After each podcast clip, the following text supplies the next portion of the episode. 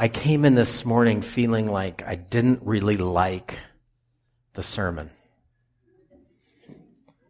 And so I'm having this moment where obedience is worn out. God didn't want me to provide that. And so I'm just going to talk to you a little bit about thankful hearts.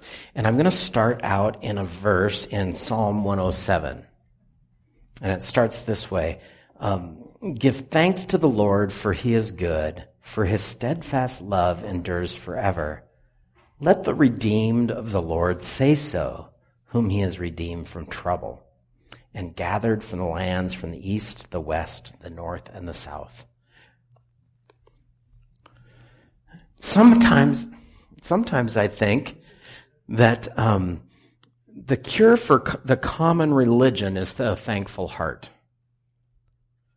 So let me build a little case here for a second that that as we know it, the word religion in the last 50 years has sort of changed meaning for many people. 50 years ago, religion was something that you did in devotion and love to deepen your relationship with Jesus. But now there seems to be a distinction between the word religion and relationship, right? The religion now seems to mean all the stuff we do to make God happy with us.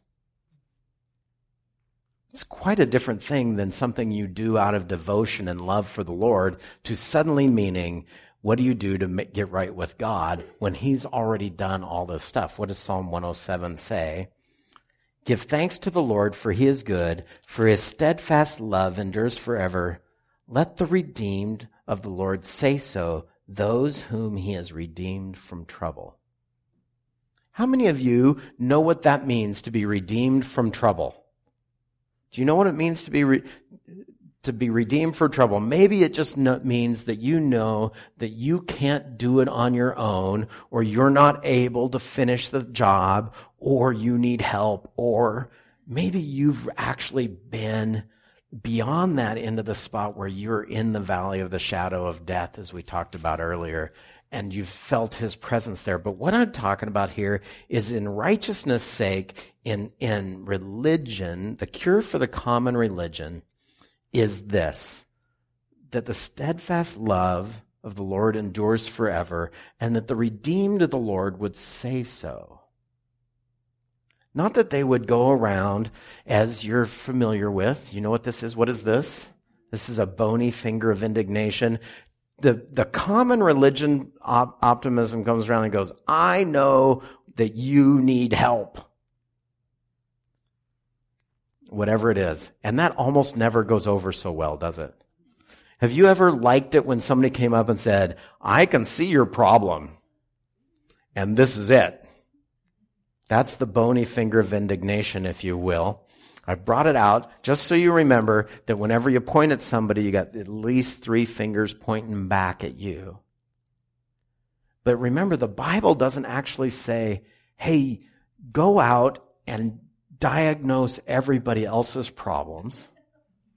It says, look in your heart and see where your problem's at. And then see if you have the solution to that. And if you don't, ask for help. And if you do, you're going to need help doing it because it's in your heart. And your heart, if I were to quote the Bible, would be desperately wicked. Oh, that's the tongue, but it comes whatever whatever's in the heart comes out of the mouth, and the mouth from out of the the out of your heart, your mouth speaks. You ever notice that? That out of your heart, your mouth speaks? And if your heart is sort of deeply unhappy with something, then pretty soon you're going to moan about that or a, you might be a moaning Marvin all the time. You might just, you know, misery doesn't love company. Misery loves miserable company. You just try being cheerful around somebody that's miserable. They don't like it. But here it is. Give thanks to the Lord for his good. So what is the cure for common religion? Thankfulness. What is the source of thankfulness? I can tell you what comes out of thankfulness every ability to discipline yourself within the life of God. So that means read the Bible, pray, praise, worship, all that stuff flows naturally out of thankfulness for what He's done for us.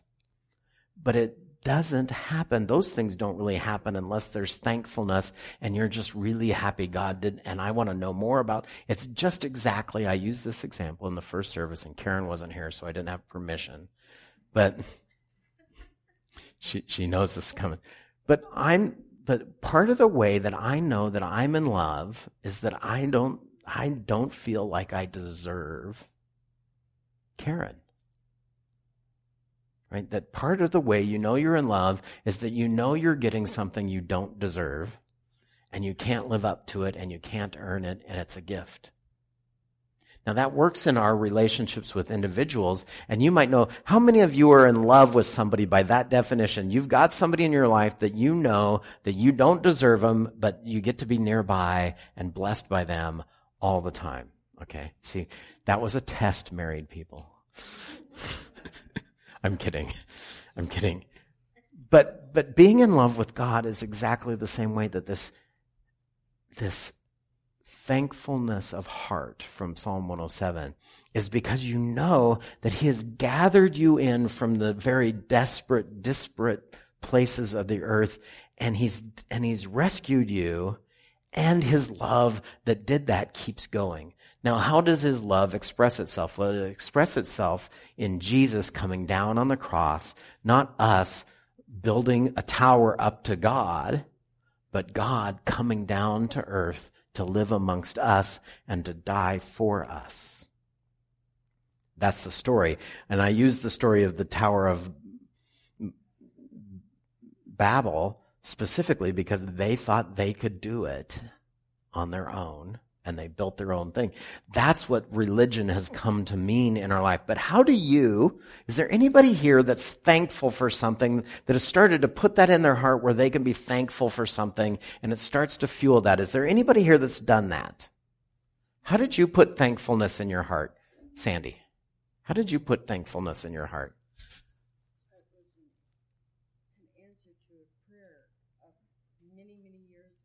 Okay, so Okay, so you're seeing something that you've been praying for for years and you're watching it and you're starting to recognize it happening and you think that's God. I'm so thankful for that. Anybody else ever done anything with thankfulness in their life? Being humble. What's the source of that humility, Sandy? Look, only Sandys get to speak today. trusting in the Lord. Um, but you use the word humble, not trust. So I, I, I just want to pull at that string just a little bit with you. To, to, know that you're not in charge. And, and, right, the Lord is. Now, for me, I'm not speaking about you. Uh, humility comes from trying to be in charge and then not doing it right and needing help. Right. In the same way that we learn how to ask forgiveness by needing to ask forgiveness by being yeah, be humble. I'll take that to heart. no, she said, be humble or shut up when you need to keep your mouth closed. and I'm just taking that to heart here as I'm talking about it. I do this in marriage counseling. Are you ready for this? I've told you this over and over again. The very first charge that I put on people getting married is this one thing spend every day deciding that they're the one for you. Right, but every day you're going to make the decision because sometimes you're going to wake up and things aren't going to be perfect and you're going to have to make a decision. Really. You can't live a marriage life on adrenaline because it's so exciting. It's just not always going to be that exciting. Is it?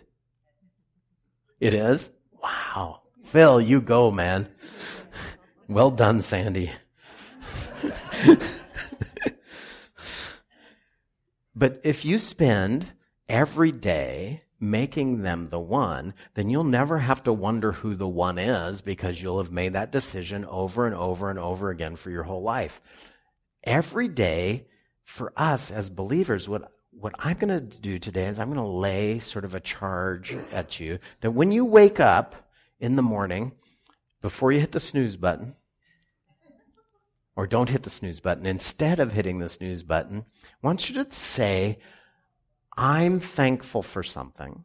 and make a decision to be thankful for something that day. Can you do that? Has anybody ever woke up in the morning now? Let me start with the morning people. Are there morning people in the room? People that just love morning? So you wake up and you go, woohoo, it's another day. Right? Pretty much. How do you do that? Oh, you know, because you know coffee's on. That means you're probably not as morning person as you think you are. Any morning person, how do you wake up happy in the day, rejoicing? Right. I, I see. I, I, Bill's kind of a morning person, isn't he? Oh yeah. So oh dark thirty, wake up. You know, because I'm morning starts at eleven. Karen doesn't think of herself as a morning person. She just gets up in the morning. Um, and so, so as we get there and you're, and instead of hitting snooze, you're going to spend a moment saying, I'm thankful for, and you're going to list something. And then I want you to do this. I think I might have a struggle today, God, can you help me work that out in the morning? Okay, so two things. What's the first one? I am thankful for something.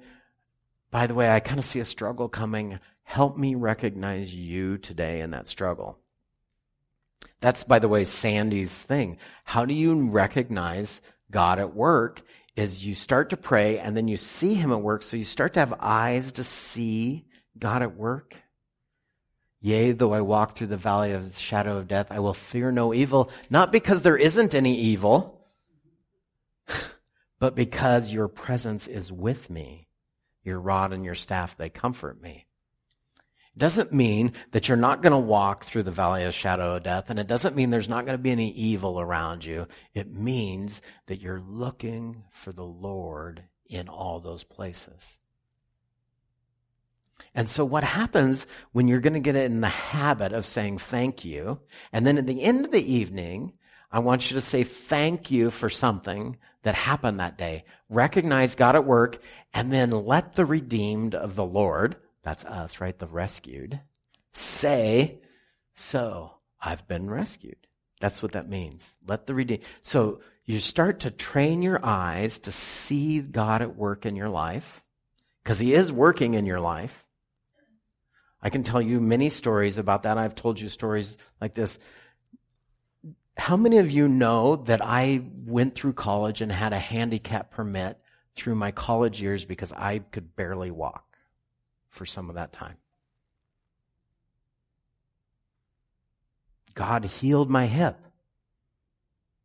He woke me from a dream in a dream and and as I woke up going I was having this dream that my hip was being healed and it was being healed in that dream. Not that it, it's way cool that he did that, but then we train our eyes to sort of see God at work. And so what I want you to do is to start to look, to have eyes to pick out that spot in the day where you had something that was a struggle and God helped you or you met his presence, right? So in the beginning of the day, you're going to say, I'm so thankful for whatever this is. I need help here. Help me see you at work in that. At the end of the day, I want you to do it backwards. I needed help here and I saw you in that. And God, I am so thankful for. And you're going to do it for a while until it becomes a habit. Not like a New Year's resolution where you do it for four days and then quit. But that you're going to do that and you're going to set this pattern and start to plant in your heart the eyes to see God at work. That way, when you go through Psalm 23 and you hear this, the Lord is my shepherd. I shall not want. Or, He's my guide, and I have everything I need.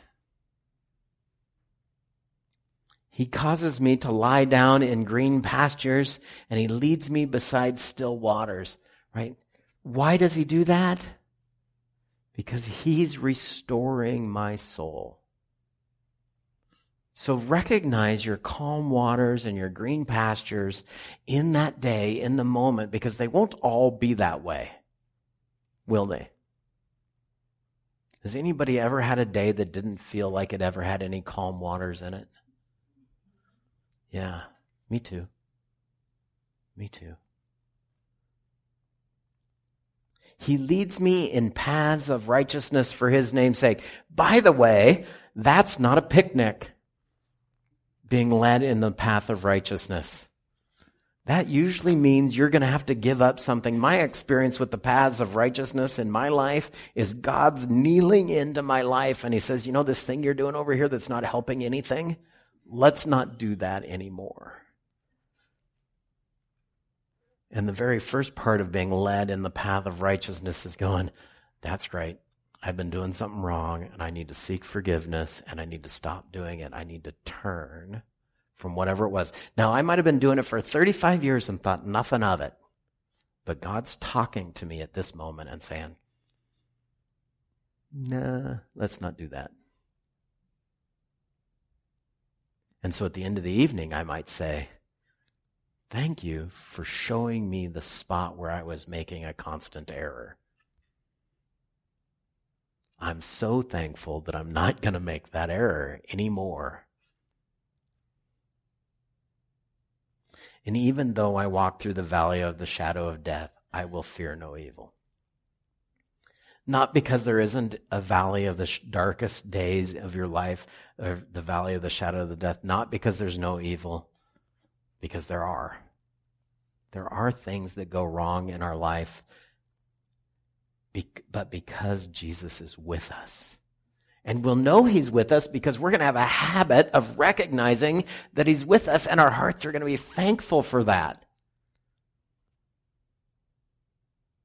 And out of that thankfulness is going to be, is going to cure the idea of religion in our life where we've got to do things to, to, to make us right with God. We're going to start to see God making things right all around us all the time. Let the redeemed of the Lord say so. What does that mean? Let the redeemed of the Lord say so. It means we're going to talk about it. And not with a bony finger of indignation. We're not going to go. We're going to say, I got something to say. God did. Can you believe it? He could do that for you. He might already be doing that for you. Have you noticed it? That's the difference in talking about God that people are looking for. Excitement. Have your, has your life, has, have you met this Jesus who says, I came that they might have life, but not just this puny little life.